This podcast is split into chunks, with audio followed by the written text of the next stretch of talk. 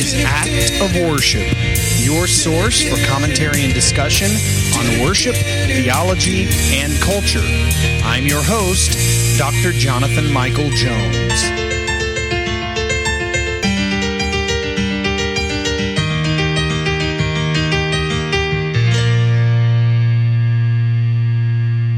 Like a bird escape into your mountain flee.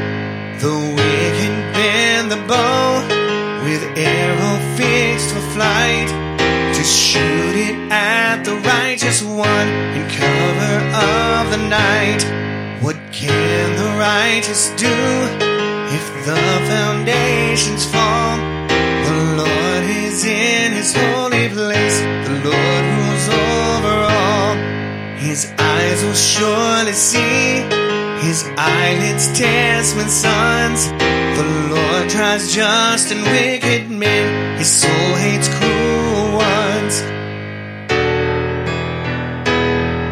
Upon all wicked men, he'll rain entangling snares, brimstone and fire and burning wind before their cup prepares.